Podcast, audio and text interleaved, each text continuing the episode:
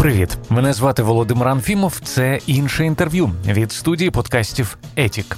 Герой кожного випуску це особистість з унікальною історією, незвичним досвідом або набором знань. Ми говоримо про злети та падіння, перемоги та факапи, і найголовніші уроки, які зробили наших героїв тими, ким вони є зараз. Сьогоднішній випуск особливий. В ньому ми пригадуємо найцікавіші фрагменти інтерв'ю з нашими героями за весь четвертий сезон. А це 13 розмов з неймовірно цікавими людьми.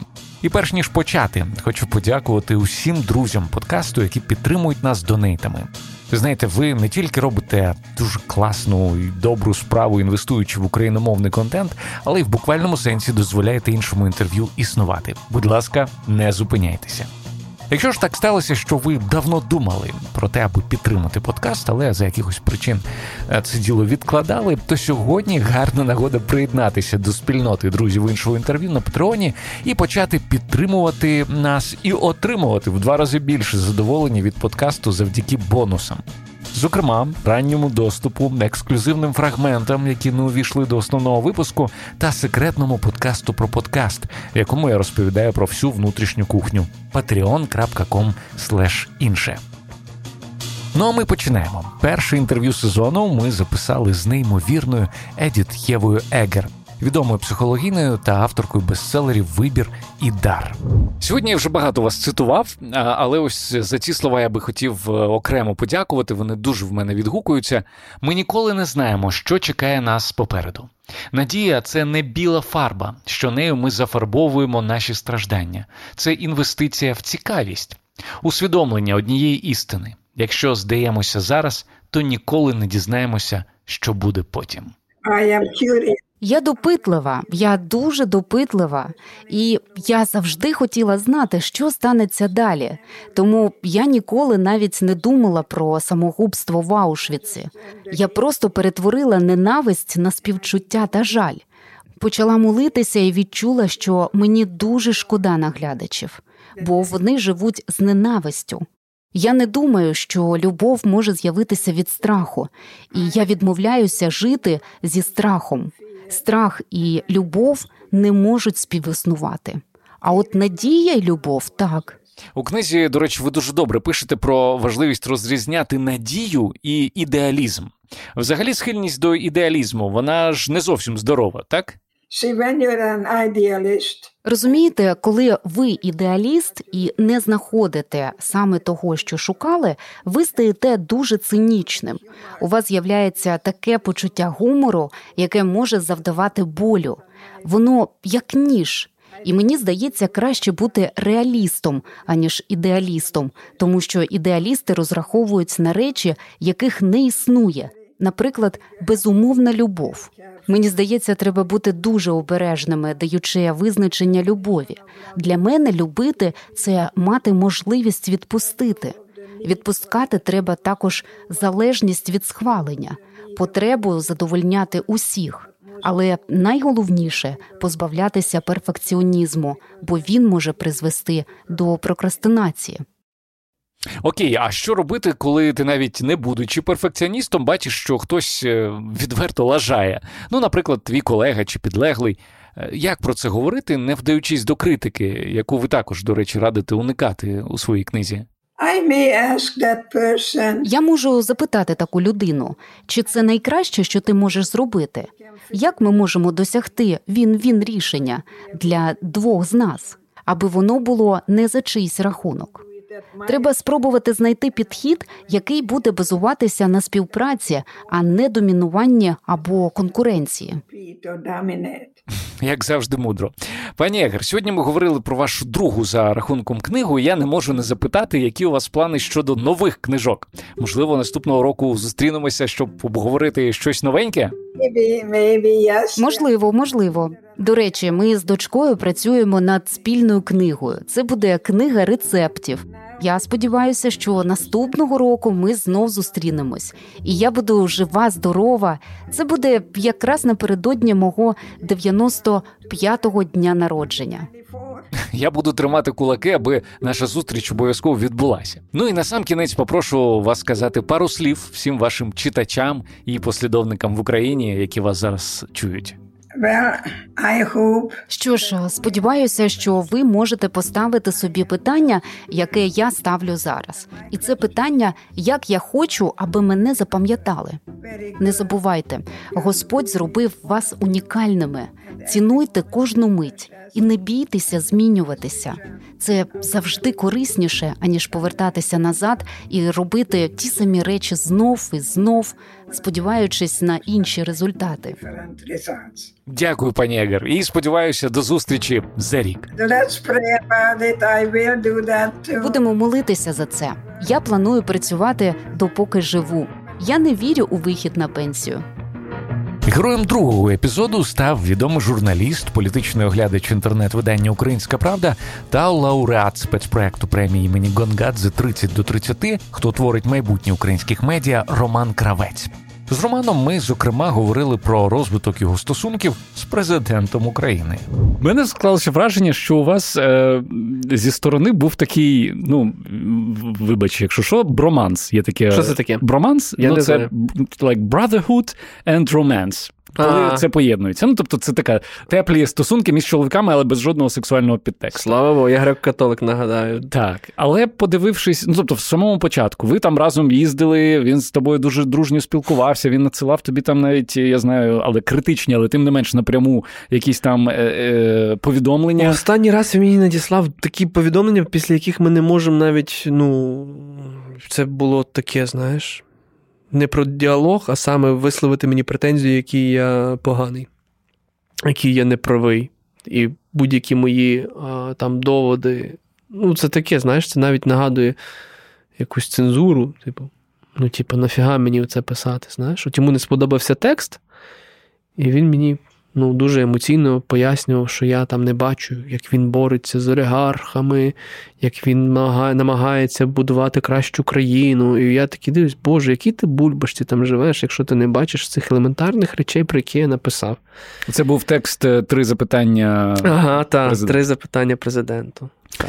І, Ну і останнє твоє спілкування з Зеленським е, під час е, конференції ЄС власне показало, що якщо б романс і був, то він давно вже позаду здається, так. закінчився. І ми насправді ніякого бромансу, як ти кажеш, у нас не було. У нас було просто таке, ну, типу, е, нормальне ставлення.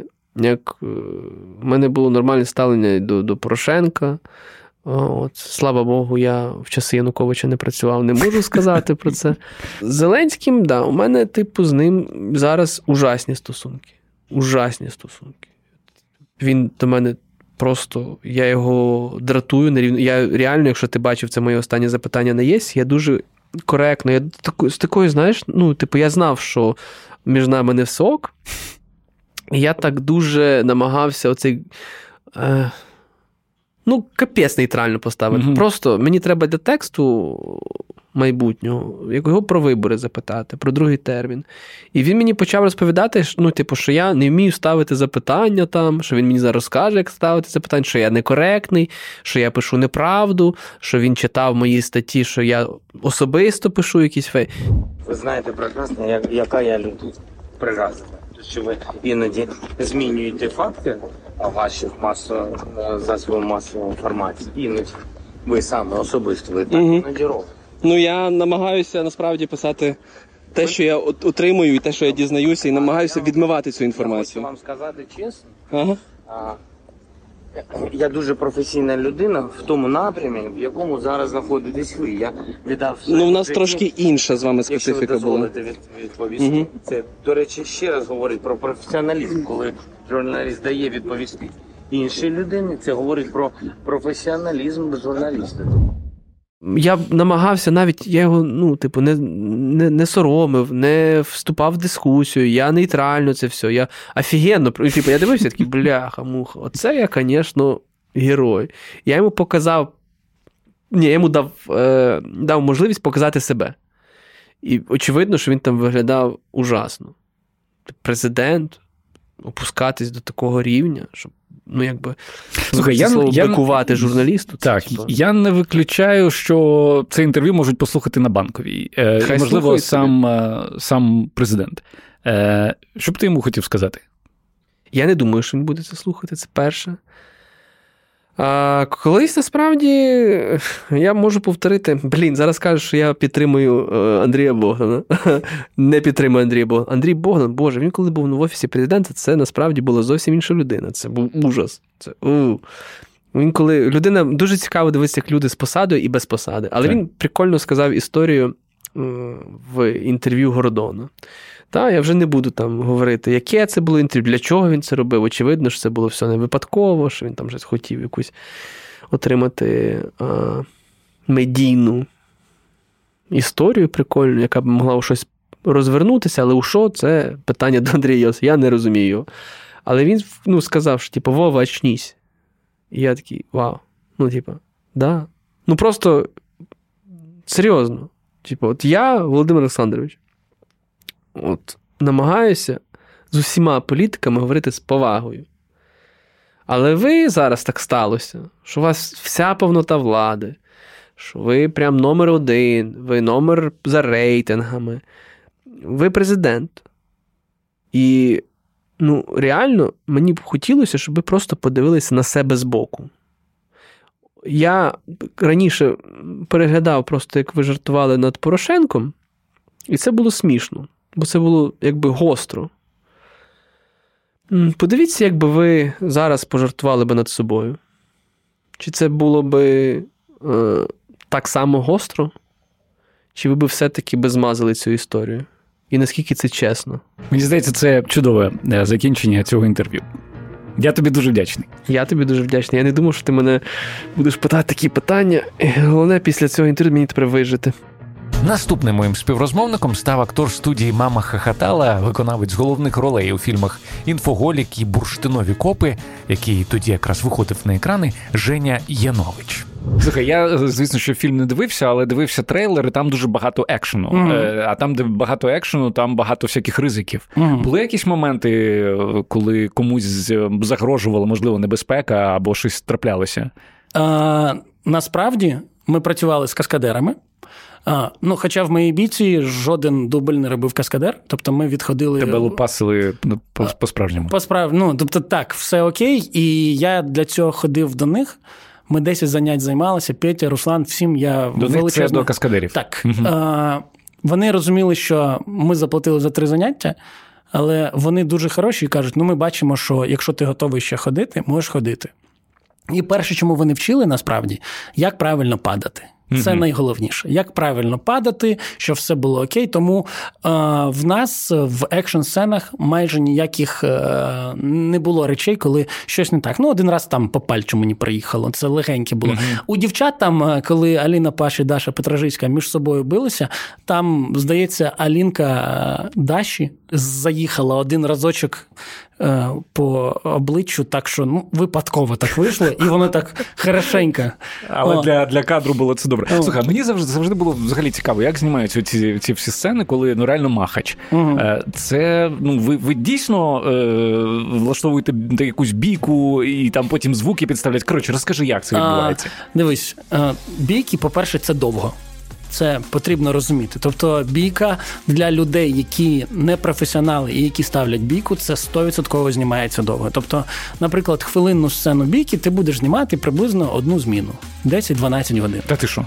Одну хвилину. Угу. Ну тобто вони Вау. були в нас розкадровані так, що ну ми знімали дві бійки наші Аліни Паш і Даші Петражицької, і мою і Сережі Буляна. Ми знімали, мабуть, в сумі ось десь годин 20. Це в різні дні. І е, це відбувається так, що ти приходиш і тобі каскадери показують. Ти думаєш, хм, як прикольно. Потім ти стаєш.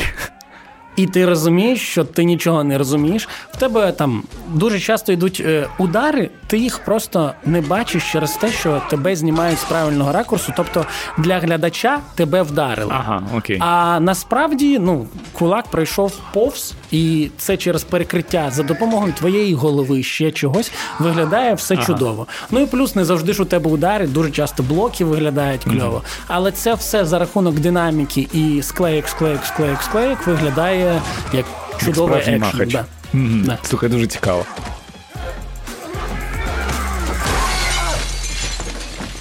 Наступним нашим героєм став CEO інноваційного парку Юніт Сіті Домінік Піоте. Мені цікаво, яким є ваше бачення світу, скажімо, ну за 20 років. Існує насправді два бачення. Перше більше орієнтоване на Кремнієву долину. Якщо все буде розвиватися в тому ж напрямку, в напрямку трансгуманізму, що відбудеться поєднання людини і технологій, ми станемо безсмертними, будемо здатні лікувати будь-яку хворобу. І сила одного комп'ютера ну, буде дорівнювати силі усіх людських мізків. Є таке бачення, е, яке, як на мене, є дуже страшним, тому що переконаний я в одному: я точно хочу в цьому житті померти тому що це, це частина життя, це частина процесу. Тому я не хочу, аби технології допомагали мені залишатися живим довше, але бути при цьому напівлюдиною, напівмашиною. Я не думаю, що це цікаво. Я не думаю, що це морально прийнятно. Світ влаштовано таким чином, що ми народжуємося і ми вмираємо. І нові люди приходять, і це цикл природи. Тому мені здається, що все, що ми робимо проти природи, це погано. Тому я сподіваюся, що цим шляхом ми все ж таки не підемо. Але я бачу багато досліджень у цій галузі, і багато людей працюють над е, цим в Кремнієвій долині, і це мене лякає. Існує і інший шлях, в якому технології роблять те, що і мають робити, а саме вирішувати проблеми. Подивіться на наші океани. Там плавають тонни пластику. Наші риби їдять пластик. Це божевілля. Ми маємо вирішити ці проблеми, і технології мають нам в цьому допомогти.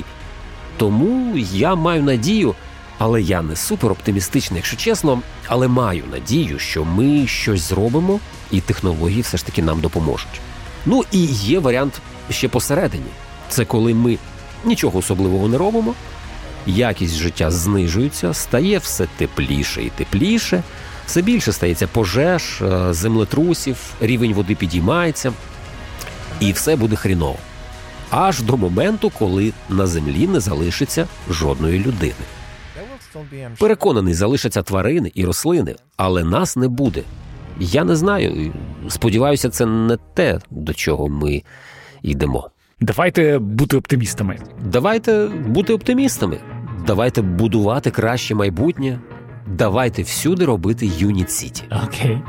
I thank you very much. Thank you.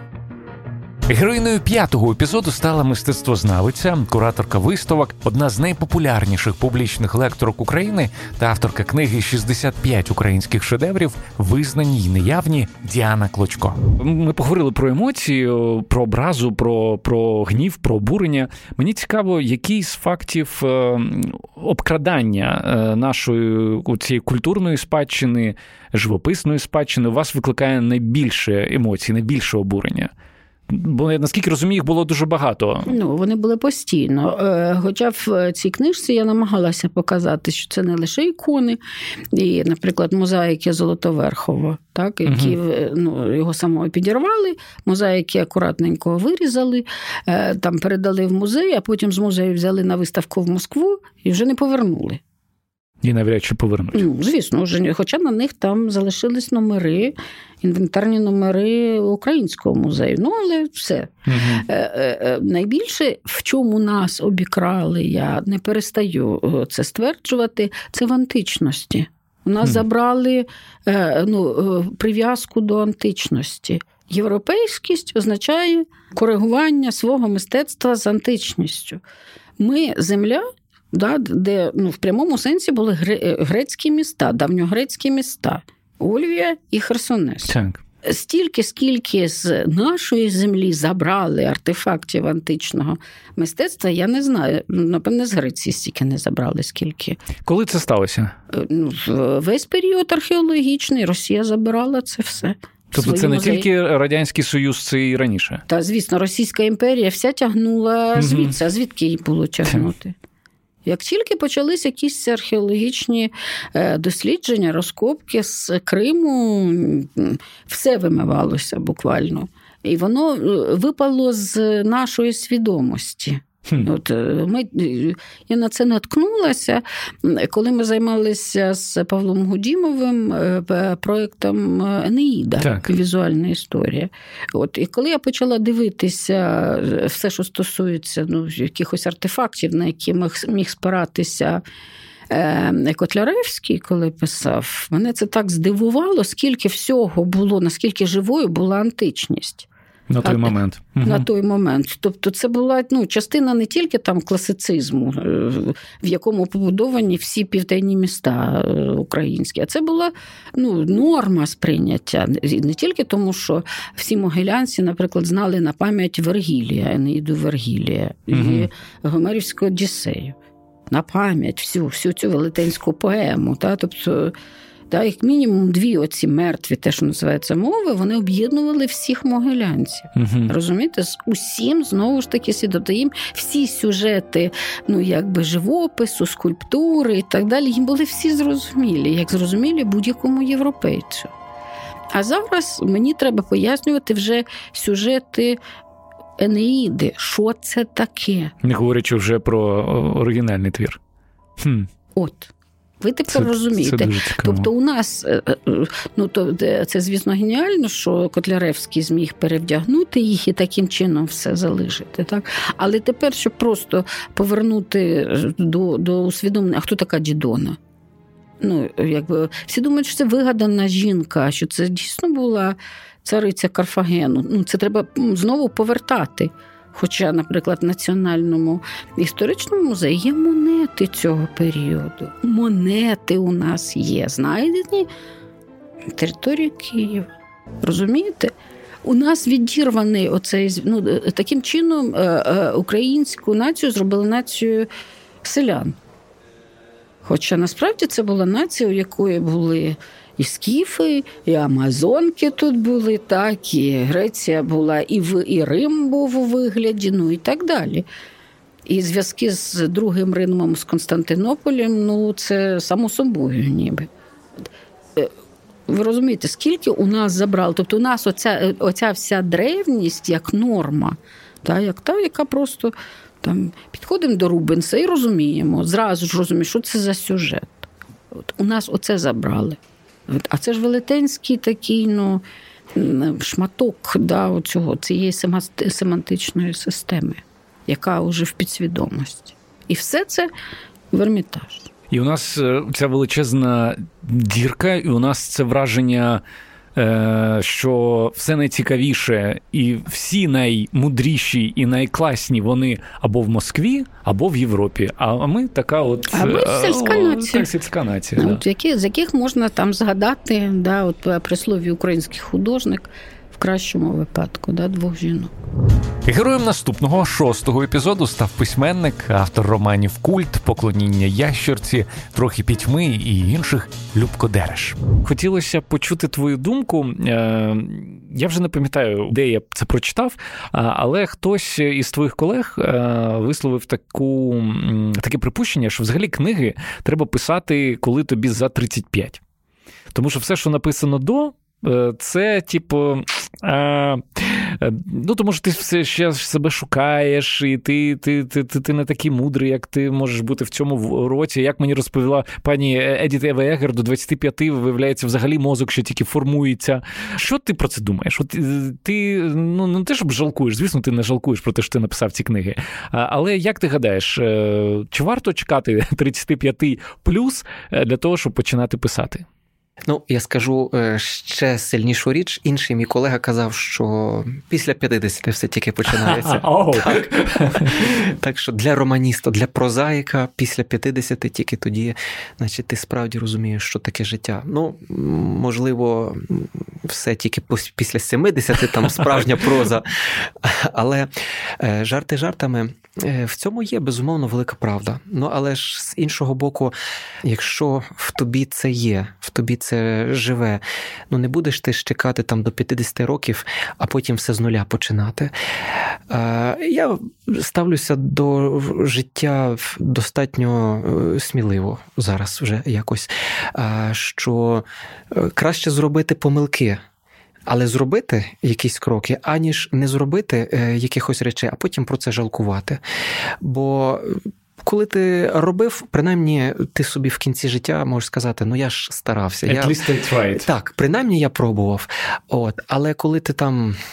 Шукав от цей імпульс, цей поштовх для найкращого свого е, роману, е, і і, і вийшов пшик, то ну, потім тобі просто перед самим собою буде незручно. Тому е, мій принцип такий, що краще я буду помилятися, краще я буду робити якісь дурниці, отримувати за них бульки, можливо, і інші е, цікаві золоті артефакти. Так. От, Але, врешті-решт, ну чому ж би не спробувати? Чому би не повчитися чомусь? Ну, отримаєш кілька там десятків сторінок критики, ну, кілька там сотень коментарів якихось. Ну окей окей. Це, зрештою, не така вже і велика проблема порівняно з життям, як таким. Наступна наша розмова відбулася з журналістом та публіцистом Віталієм Портниковим. Ви сказали, що е, на зміну популістам мають прийти люди, які будуть робити реформи. Вони прийдуть. Мені цікаво, що що дає вам е, можливість робити саме такий е, розрахунок, а не те, що прийдуть ще більші популісти, які будуть обіцяти ще більше нездійснених речей. Е, у людей завжди виникає після певного популістського правління дуже серйозне розчарування в самому підході, тим більше люди зазнають е, жахливих втрат. І ці втрати будуть. Вони неминучі. Е, тим більше, що на превеликий жаль, популістське правління в Україні краще, хай так не було, співпало б з пандемічними mm-hmm. хвилями. І тоді з'являється запит на професіоналізм. В цьому немає нічого особливого для так всюди відбувається. Питання просто скі. Я не кажу, що після цих популістів не прийдуть інші. Просто це в будь-якому разі процес, який закінчується. Він має закінчення, тому що популісти нічого не будують. Угу. Вони тільки імітуються. Імітація завжди закінчиться тим, що у суспільства з'являється запит на більш професійне. Я не виключаю, що після байдужих популістів прийдуть проукраїнські популісти. Це можливо. Угу. Але професіоналізм все одно виграє.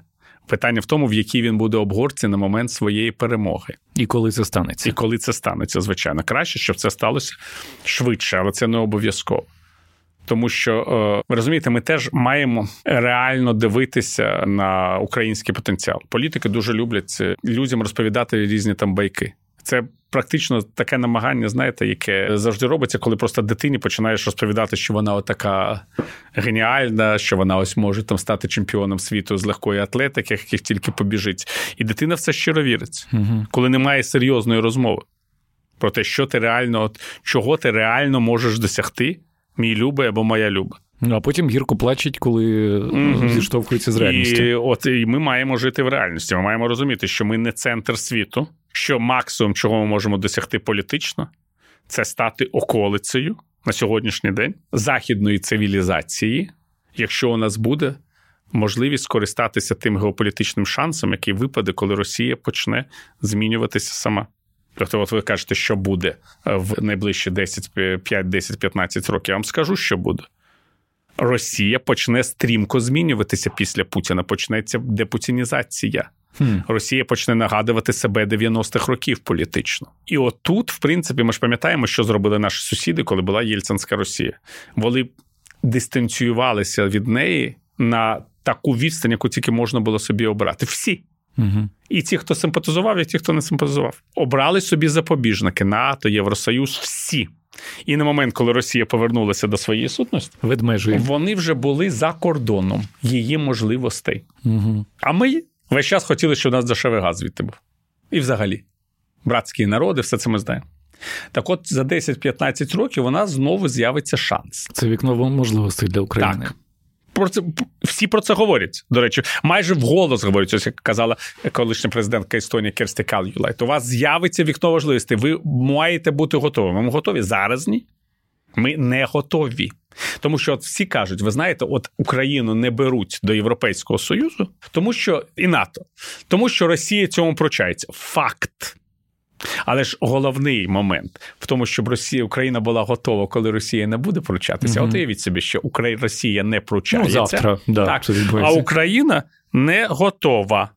М? Ну і це вікно знову закривається на багато багато. Або величезна кількість наших зараз співвітчизників починає верещати. Ой, посмотрите, яка прекрасна страна, багата і готова нам газ і нефть поставлять по э, э, внутренним ценам. Их президент вот стоял на коленях уже перед памятником героев Небесной Сотни и бойцов АТО.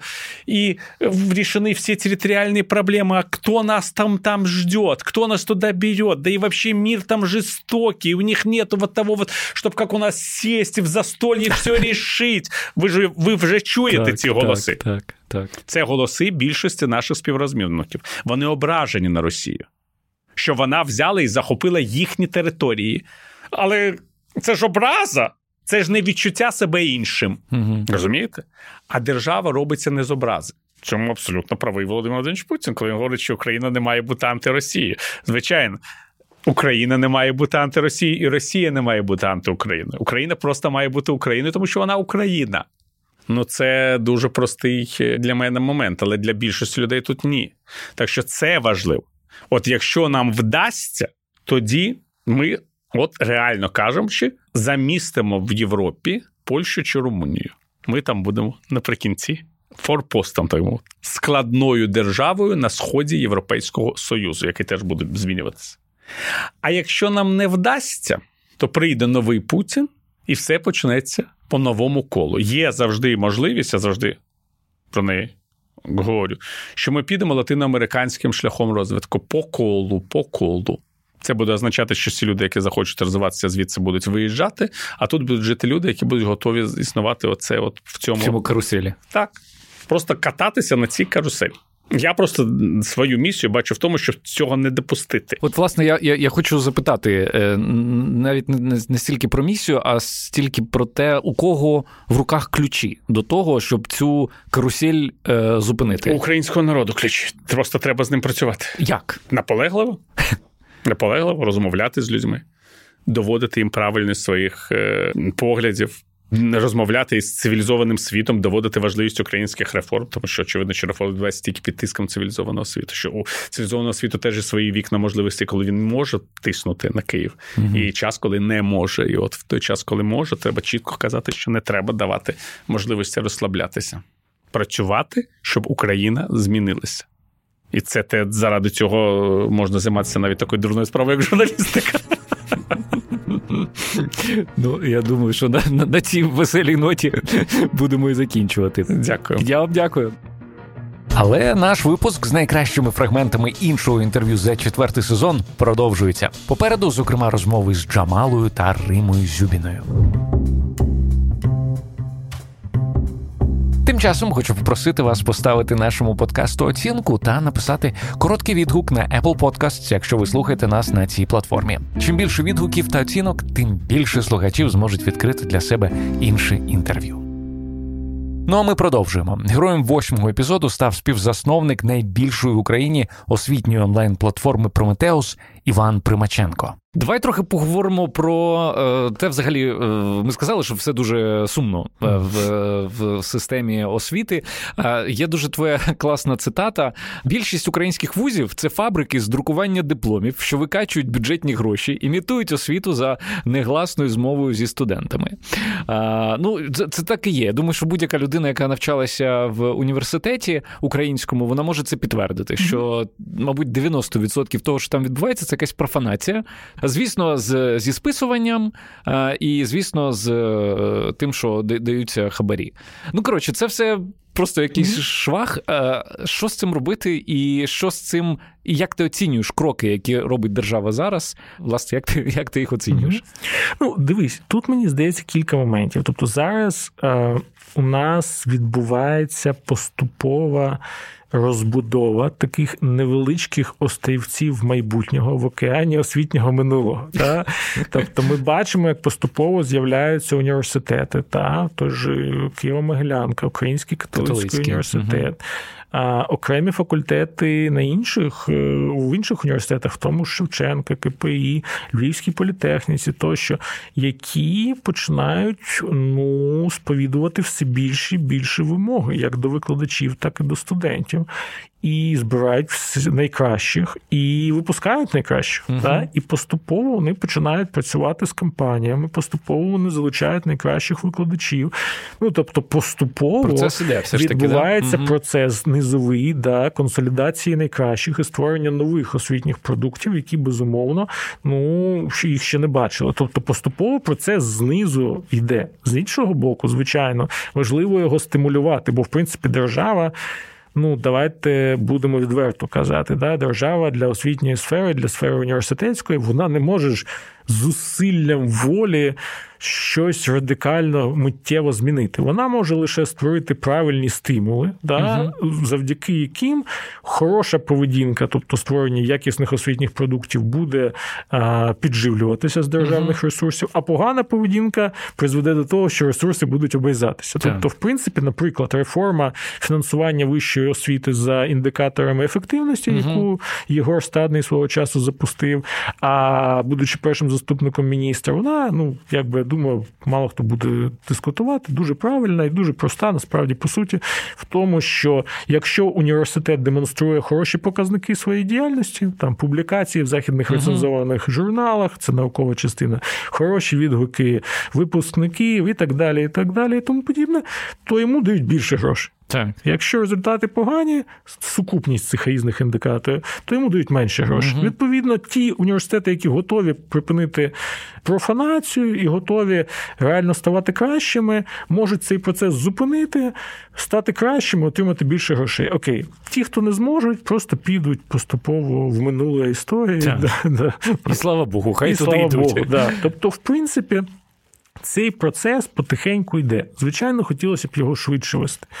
Звичайно, ми розуміємо, що зараз команда в міністерстві міністр, ну м'яко кажучи, не дуже е, форсують реформи в українській освіті. Але поступово, поступово цей процес йде.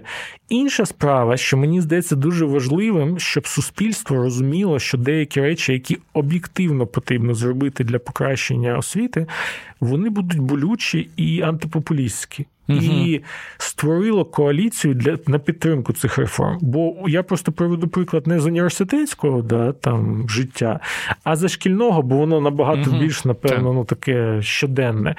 У нас є велика кількість дрібних шкіл в сільській місцевості, в яких один викладач, вчитель викладає кілька предметів, да, де немає обладнання, де немає нормального стану навіть приміщення, щоб там навчатись. І е, ну, дослідження Піза, це міжнародний рейтинг, да, там моніторинг якості освіти. Він чітко показує, що у нас величезні проблеми зі сільською освітою. Ну, це не сюрприз так, для абсолютно. кого. Ми всі робимо вигляд, що ця імітація освіти це окей, але це не окей, і світ знає лише один спосіб виправити ситуацію зробити великі опорні школи, закрити маленькі ці школи, в великі школи зосередити всі ресурси з маленьких, найняти за адекватні гроші хороших вчителів, купити нормальне обладнання, зробити хороші ремонти, взяти автобуси і підвозити дітей з сільської місцевості в ці школи. Точка. На жаль, цьому немає альтернативи. На жаль, на щастя, це ну просто факт. Угу. Але будь-яка спроба реально форсувати створення опорних шкіл і закриття дивних шкіл, е, якщо дуже розумними словами, це називається оптимізація шкільної мережі вона натикається на спротив, бо місцеві депутати, бо вчителі підіймають крик, що це ж знищення сільської освіти. Ти зараз говориш, я вже бачу тут ну, біля тебе Юлію Володимирівну, яка О. кричить: Та що ж вони роблять? Вони ж закривають наші школи. Що да, що це геноцид, геноцид. сільської освіти, що це ж просто злочин. Хоча насправді це не злочин. Злочин це те, що відбувається зараз, а це шлях до адекватної освіти сільським дітям. І тут потрібен консенсус суспільстві, потрібна коаліція людей, які скажуть, ми бачимо, що зараз відбувається, що це профанація. Ми хочемо реальних змін, ми готові підтримати цю реформу. Поки цього не буде, будь-яка нова влада, тобто ми можемо наякати на цю владу або попередню, і напевно будемо наякати на наступну. Але факт залишається в тому, що хто б не прийшов до влади, всі будуть уникати проведення цієї реформи, бо вона дуже непопулярна на даний момент, і ніхто не хоче. А її результати будуть видні там за 5-10 років. Ну тобто е, самогубців, які прийшли, спалили да. рейтинг е, і абсолютно і пішли, це політичний суїцид. Ніхто цим не буде займатися. Суспільство має ну. Усвідомити і почати вимагати того, що може бути болючим, але дуже потрібним, як в лікарні. Хм. Ну, це про доросле суспільство, мені здається, тому що інфантильне суспільство воно буде казати просто зробіть нам, щоб було добре. Абсолютно, але це нас повертає до іншої суперважливої розмови. Та що дуже часто ми кажемо, що там влада погано, наприклад, заменеджерила ту чи іншу ситуацію. І часто це правда, це абсолютно справедлива критика, і я так само це критикую. Але коли ми потім бачимо, чи погано влада заменеджерила ситуацію з ковідом, звичайно, чи не вклала вчасно гроші в там розбудову спроможностей лікарень, звичайно, е, затримала поставки вакцин, звичайно. Але тепер вакцини є, а люди не вакцинуються. Ну тут можна ще їм закинути в цю капілочку, що вони провалили і інформаційну а інформаційну кампанію. кампанію теж абсолютно справедливе доякання, але, врешті-решт, люди не вакцинуються. І тут виникає да, теж проблема, що це ж рух двосторонній. Да? Ну, так. Суспільство, щоб отримати кращу владу, саме має стати кращим, більш свідомим, більш дорослим. Да? І відповідно тоді влада, яку оберемо, стане більш дорослою, свідомою і готовою на не дуже популярні, але реально необхідні для країни кроки. Наступна наша розмова відбулася з засновником благодійного фонду допомоги армії Повернись живим Віталієм Дейнегою. Ти в одному інтерв'ю сказав е, такі слова, що працюючи у фонді, ти е, мав часто справу з розчаруванням, е, в тому числі з розчаруванням в людях. Ну, звичайно, і особливо, якщо правильно зрозумів зі своїх слів, тебе розчарував громадський сектор. Так, ти сказав однозначно, що в якісь моменти люди готові вбивати один одного за кістку. Ти можеш цю думку Легко. розкрити? Волонтерський рух, який став іконою для України, який як явище, от волонтерський рух як явище, має довіру на рівні там з армією і церквою. Якщо ми від нього як явища перейдемо до окремо стоячих людей, більшість з них не пройшли випробування там мідними трубами, там водою, вогнем, да? тобто славою, грошима і владою.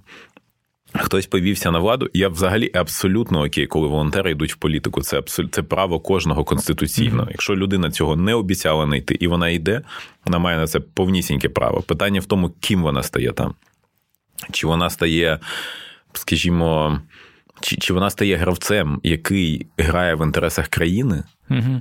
чи вона стає просто говорящою головою не завжди хороших людей. Чи вона стає корупціонером просто, чи вона стає слабаком, який кинувся на посаду, яку він не тяне, і він її не витягує. Але це півбіди. Інша проблема, що частина людей, які навіть нікуди не пішли, бо в принципі ну або їх не позвали, або mm-hmm. ще щось, але вони нагребли собі підписників в Фейсбуці, тому що ну під час активної фази війни, бо тоді вони були актуальні, якась кількість людей в них повірила. Вони настільки захопилися чварами одне з одним.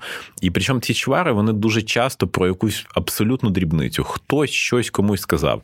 Мене за час війни, ну з умовно колег там, ну тільки ледачий не полив брудом за щось, за якусь там маленьку срань. І я майже ніколи на ці штуки не відповідаю, тому що я не хочу. Я розумію, що якщо людина, яка от ну в неї є своє життя, в неї там зайнятий день, сім'я, робота, все вона. Їй не все одно війна, вона якось допомагає грошима, вона mm-hmm. там лайкає, репостить, якось за цим слідкує, але в неї є своє життя. І вона не знає цих всіх контекстів і не хоче знати. Да? І от коли така людина в Фейсбуці бачить двох волонтерів, які їй симпатичні, які поливають одне одного брудом, вона відписується від обох і відчуває розчарування в принципі в цьому явищі. Mm-hmm. З'являється відчуття, що сюди не треба ходити, тут брудно, тут не миють руки, тут якісь не знаю, там нездорові психічно люди просто б'ються за якусь хрінь. Угу. От тобі здавалося, що це люди, які, боже мой, вони ж там рятують життя, вони такі все. Ну, це майже сакральний такий статус. Ну так. Да. І тут угу. ти бачиш, як цей сакральний статус пісяє в тебе в ліфті, розумієш? Ну от от і все. От про таке. Тобі я бачив дуже багато. Ну, от коли, коли сильний мотив в вигляді активної війни, в вигляді активних бойових дій, коли все несеться, коли от немає просто часу на ці чвари, коли цей стимул пропав. Угу. А люди відчули, що вони знаєш, це як наркотик, слава як наркотик. Ти на неї підсаджуєшся, і далі тобі наступного дня треба встати. І а де ж моя тисяча лайків? Угу. А де ж тобі треба, щоб тобі тисяча людей натиснуло лайк, сказали, ну, ти молодець. до цього. Угу. Так, і, і, а ти маєш розуміти, що колись наступає день, коли цього не буде. І коли тобі треба буде починати з нуля. І коли, і це нормально, якщо ти був колись там на висоті, про тебе всі там телевізори показували, а зараз ну нема про що показувати. Ну тобто я не люблю людей, які кажуть, напиши пост про мене. Навіть з моїх там друзів. Я кажу, ну я можу написати пост про те, що ти робиш, якщо mm-hmm. ти робиш щось корисне. Я не хочу наганяти тобі підписників просто так. Ну тобто, для чого? Mm-hmm. От і а люд, людей ламає. Вони починають привертати до себе увагу. В них починається ломка. Mm-hmm. Ломка це завжди якась. Е, ну, людина стає агресивнішою, імпульсивнішою в стані цієї ломки.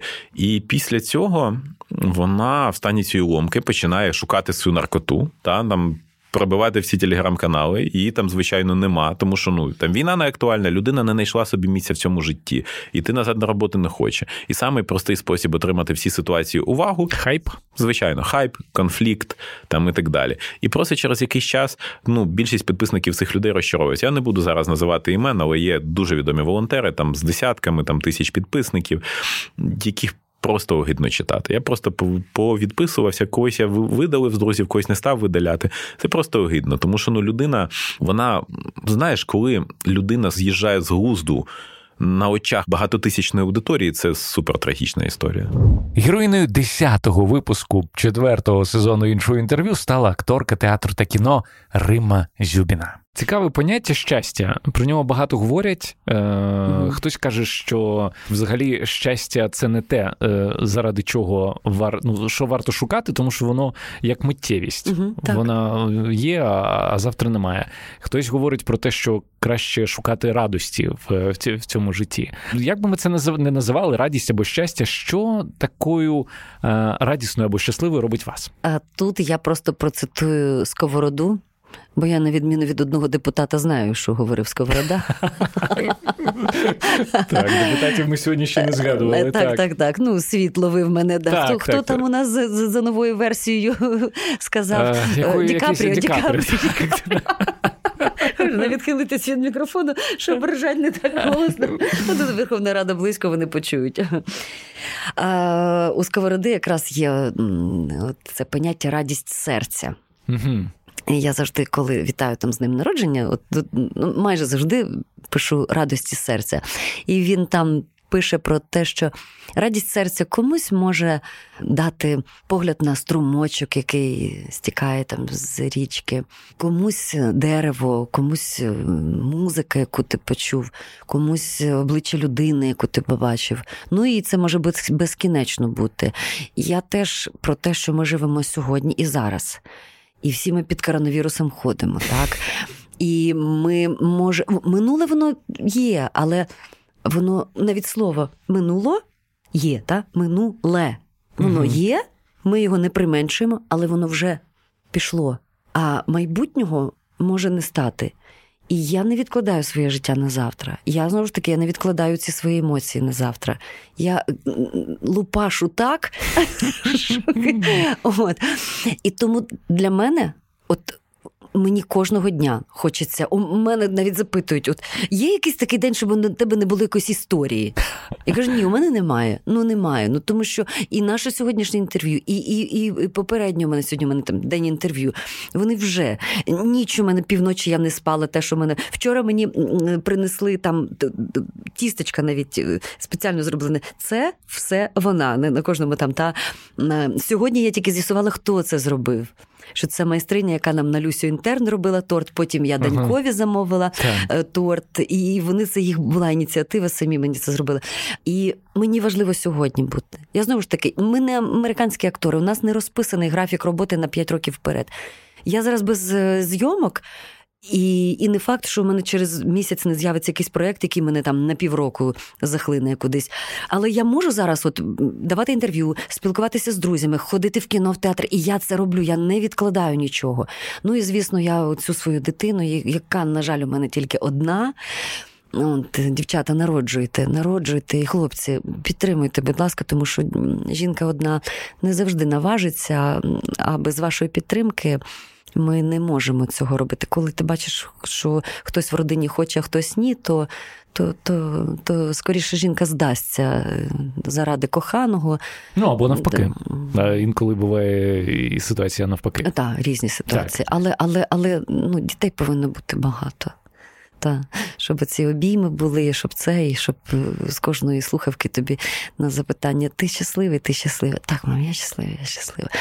От. Рима, ви знаєте, стільки ще запитань і тем, до яких ми не торкнулися, але мені здається, що от гармонія цього інтерв'ю має закінчитися ось на цій ноті. Да-да-дам, да-дам.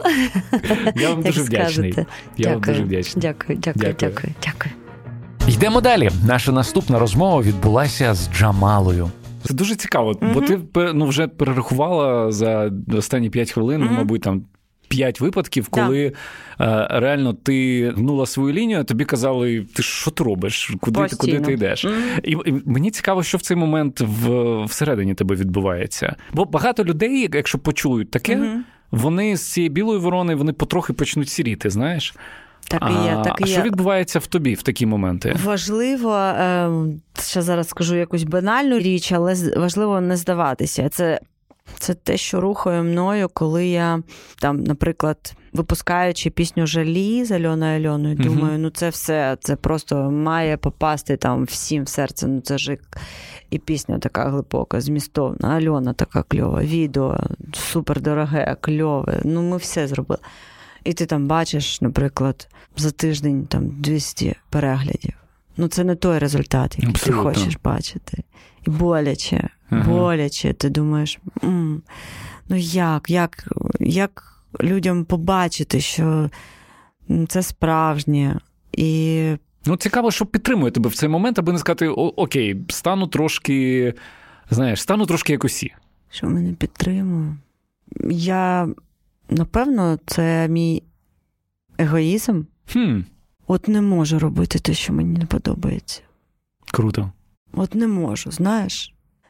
Навіть від цього сумую, тому що хочеться там, може, і заробляти більше, і хочеться і збирати більше зали. Але не можу переступити через себе. Не можу. І і, і, і розумію, що я можу написати цю пісню, яка начебто знов ж таки має сподобатись всім.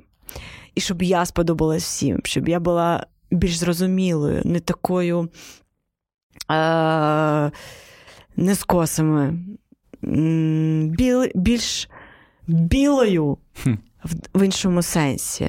Тому що і Джамала, і джаз, і ці коси це все трошки, знаєш, як то м, провокація вже сама по собі. Угу. Розумієш? І е, в такий момент моменти мені дійсно хочеться, знаєш, там е, закричати. Ви послухайте, ви тільки послухайте, дайте цьому шанс. І ти розумієш, що ти не маєш. Е, люди, люди вони ем, як лакмусова. Лакмусовий папірець. Папірець, угу. так. Вони або подобаються, або ні. Якщо тобі треба поясняти, це твоя провина. І е, інше, інше те, що я розумію, що ментально якимось чином я зростала на американській, на британській музиці. Я мала таку змогу поїхати там на місяць навчатися в Лондоні. Щоб досконалити свою англійську мову.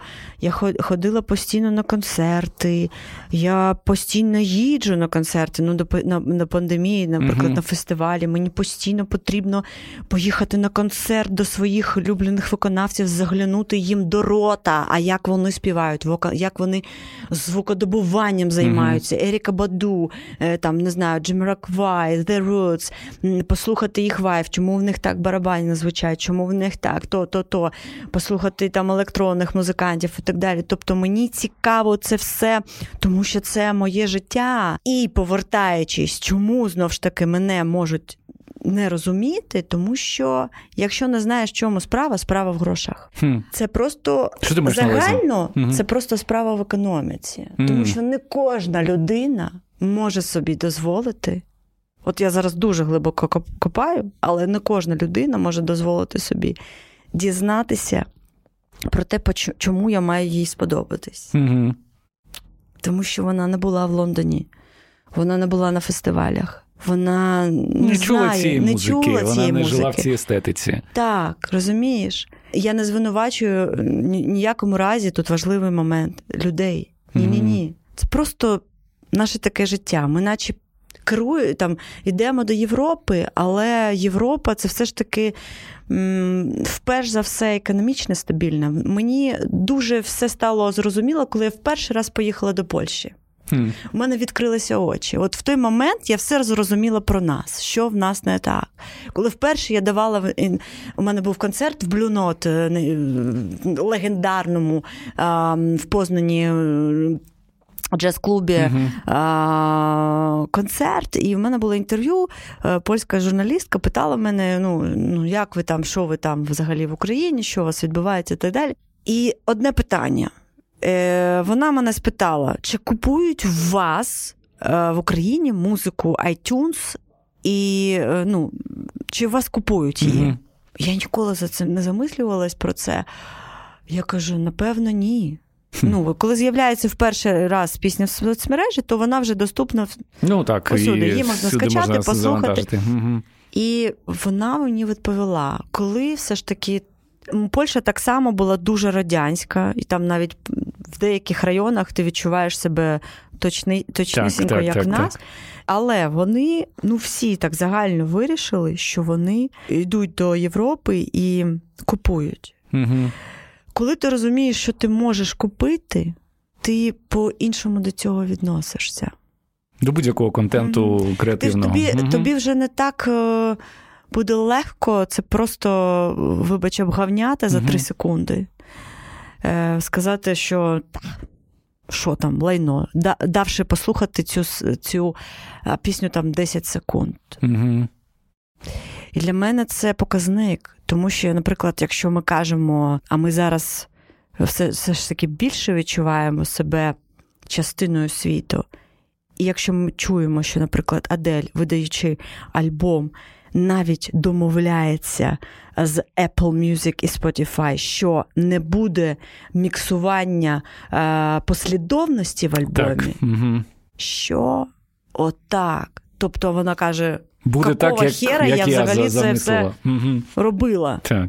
Один, два, три, чотири, п'ять, і тільки ця пісня після цієї. Угу. Не раптово ж. Хм. Я ж писала альбом, вкладаючи в, в нього душу, думки і все все. Ну, все. І певну логіку. І певну логіку. Угу. От. А ми зачастую даємо там треку 10 секунд. Ну, там вже статистика 10-20 секунд.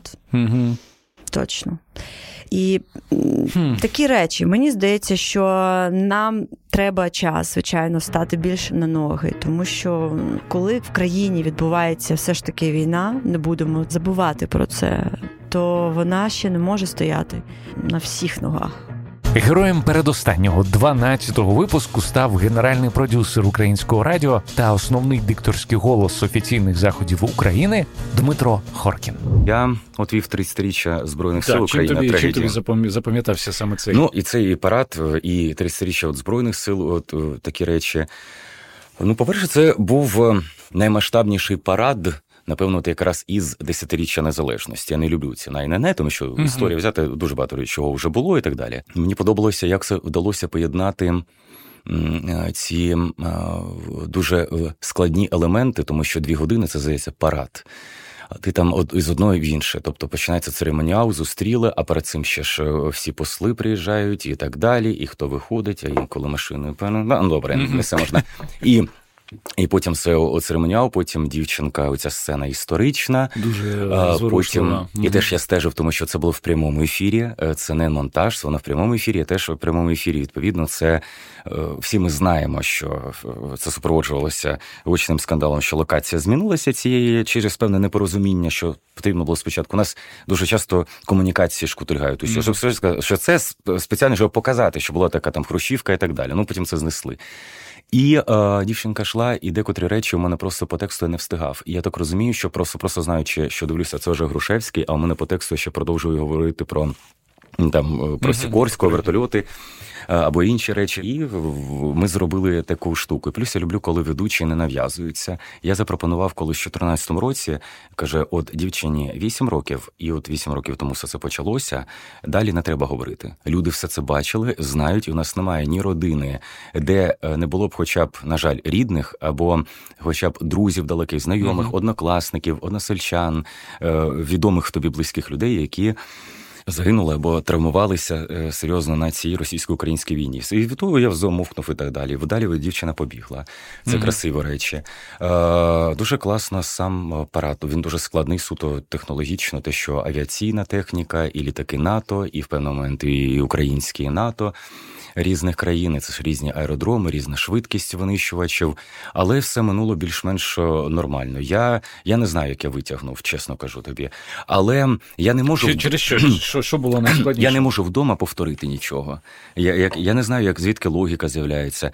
От у тебе, у тебе щось накриває, це відчуття. І потім це ну перше відчуття елементарне, просто і дуже серйозно влади. Я в цей момент говорю в мікрофон, який тримаю в руці. Тут на сценарій, і мене чують всі. Ну от просто всі Всі в цій от, країні. Ну, ну, всі телеканали, всі радіостанції, ну е, розмовні центральні е, е, ютуби, і керівництво держави. Що це ти відчуваєш в цей момент? Дуже велика відповідальність. Там страх перемішаний. Намагаюся не думати. Ну що щось із рідних і близьких. Ну що вони там думаю, і так далі. Ну, звісно, боюся не підвести. Ну, от, Тому що завжди перед парадом хтось починає з медіа передруковувати, якось так апдейтити мої старі інтерв'ю. А я дуже боюся, думаю, боже, я краще проведу парад, і тільки потім уже скажіть, що це був я. Кажу, зараз ну, то це дуже ти, ти жива людина, ну поки все нормально. Мені дуже сподобався. Він був людяний. uh Він вийшов, е, що дуже важливо для церемоніальних подій, тому що президент він є е, інститутом влади, який наділений різним різним рівнем повноваженням, в тому числі представницькими. Це церемоніал. uh І те, що воно було об'єднавче. Е, причому різні різні політики різних сил. Е, не було е, ніякого використання ну, для того, щоб там правляча партія і так далі, тому так. що кожна влада, між іншими, і попередні, різні там в тексті і так далі. Тобто це зробили. І воно вийшло дуже людяне. Мені мені це дуже сподобалося. І я щасливий, що долучився до цієї події. Але я не міг ну, як сказати, ну ну не міг е, відповісти людині в месенджер по роботі, тому що потім ввечері вів на НСК Олімпійське, треба було їхати, бо дороги були перекриті. Мене мали б е, забрати службовий автомобілю от цих відповідальних людей високопосадових і так далі, щоб не провести, тому що місто було перекрите. І я не міг е, відповісти набрати, тобто так от руки тряслись. Але це, це... це після того, да? Да, я не міг ну, ну не то, що прям тряслися що НАТО, але не, не, не, дуже сильно перелякався. І е, коли як тільки ти звикаєш, ти ж до всього звикаєш, от звикаєш, уже нормально пройшов стрес, аудиторний шок якийсь, та уже ти mm-hmm. 6-8 разів зняв піджак, і то тобто в жар кидає, mm-hmm. потім раз морозить. Потім навпаки, ти заспокоїшся, потім одразу згадуєш. От мене школа Ігор Мурашко, наш видатний mm-hmm. диктор. Микола Козій тут на радіо, Алла Сологуб. І е, вони вчили всі цих е, прикладів. По-перше, як як тільки почнеш розслаблятися, одразу метод самонакрутки і так далі, тому що розслаблятися на відповідальних речах не можна. Угу. Ціна помилки може бути ну, серйозно, тобто треба напружитися. Але не не так, щоб в тебе почали не тільки там руки трястися, а все, все що ти не міг працювати. Я... Тобто ти тримаєш себе от в такому балансі. Я так? Е, е, також розумію завжди. Завжди, коли я починаю потенційно, от у мене, як от на автомобілях, десь там ж загорає, закінчується мастило mm-hmm. і так далі.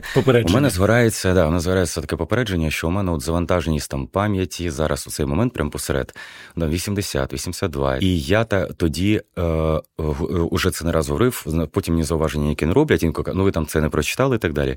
Оце теж навчив тоді Ігор Мурашко. Значить, краще не читай. І от і ведучим кажу. Ще е, не готовий? Не виходь в ефір. Угу. Не виходь. Ну, ми знайдемо, що зробити. І я Першу частину авіашоу тільки називав е, самі е, моделі е, літаків, але не називав всі ці речі, тому що там були ще і прізвища різні.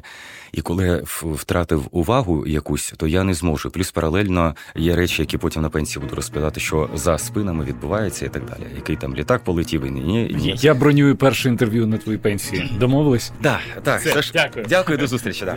Ну і нарешті героїною останнього 13-го за рахунком випуску сезону стала співзасновниця та головна редакторка видавництва Старого Лева, поетеса, письменниця і лідерка гурту Тріо Мар'яничі Мар'яна Савка. Я дуже довго боролася з процесом е, російської, скажу, мнімої скромності. Mm. Я не знаю, яким чином це було в мене закладено, за генетично чи що. Але це так постояти в куточку, там, десь там за пічкою, промовчати про себе. Це ж було про мене. І я пам'ятаю, що вже навіть коли я почала е, виступати з Мар'яничами, ми поїхали на фестиваль в Дніпро, і там була Оксана Стефаніна Забушко. І я запросила її послухати нашу, нашу програму. Вона каже: я не пам'ятаю, не, не хочу, скажімо, перебрехати самі ага. слова, але сенс був такий. Чому ти нічого не сказала про себе на цій сцені? Ніхто написав ці тексти, ніхто написав цю музику. Чому ти весь час говорила, що зараз має прийти іздрик? Тобто ще вся е, скромність, вона ще Тянулося і тоді. Тому що я завжди за мною завжди шлейфом іде це. Я ж маю сказати про своїх авторів. Я ж маю тут представити. Я ж я насправді дуже добрий модератор. Я так собі думаю. Наших авторів. Тому е, якось е, ця ідея. Так ви про мене все одно дізнаєтеся.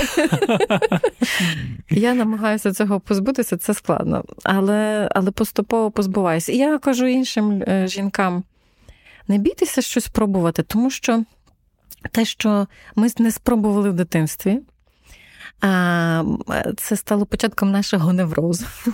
Так. І ми дорослі, ми не розуміємо, що з нами діється. А ми не виконали нашої програми. Ми постійно тлумили в собі, гальмували якісь речі, які от зараз нам дуже важливі. І я почала робити те, що я хотіла робити завжди, але завжди думала, що це недоцільно це не приносить грошей, це забирає мій робочий час. І взагалі в мене немає матеріалів на те, щоб це робити. І от піаніно в мене немає, там ще щось немає, танго туфлів.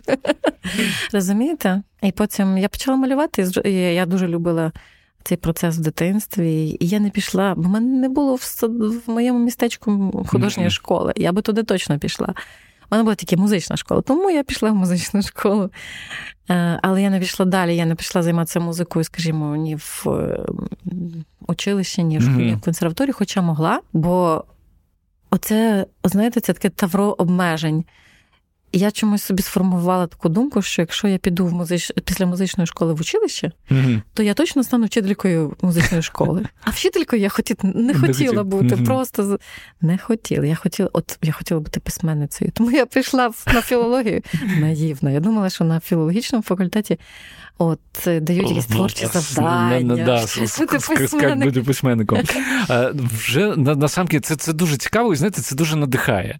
І мені просто цікаво, що починає відчувати людина, яка відкидає ці обмеження, е, які в неї були все життя. Які емоції в цей момент з'являються всередині? Ну, це насправді кайф, це величезна потужна енергія. Ти ти якийсь момент ти розумієш, що ти можеш ну, ти можеш все. Я в останній період я почала танцювати, почала танцювати танго. І я тепер згадала, що два роки тому я перед Новим роком написала, що я дуже б хотіла танцювати танго і піти на Ремоліну. Це е, фестиваль взимку в Львові. І от тепер, коли я записалася і купила собі там мілонги на ремоліно, я згадала, що я колись про це мріяла. І я подумала: вау! Все, що говорять про ту візуалізацію, про те, що ти напиши, і потім воно воно справді чомусь відбувається. Чомусь, Мабуть, тому що коли ми щось закидаємо в всесвіт, то ми е, даємо йому певне завдання, і він працює. Нам здається, що він дармує, а він працює. Нам просто треба вміти вмріяти. Нас ніхто не вчив мріяти. І я дуже довгий час не вміла мріяти взагалі. Хм. Я думаю, Боже, чому чому я так довго? Я була така юна, я була така красива. Чому я так про себе мало думала? Чому я так себе мало оцінювала? Я ж могла, в принципі, зробити це значно раніше, але не дозволяла собі. Тільки те, що ви можете собі дозволити, ви можете зробити. А все, на що ви накладаєте власну заборону, ніколи з вами не станеться. І все.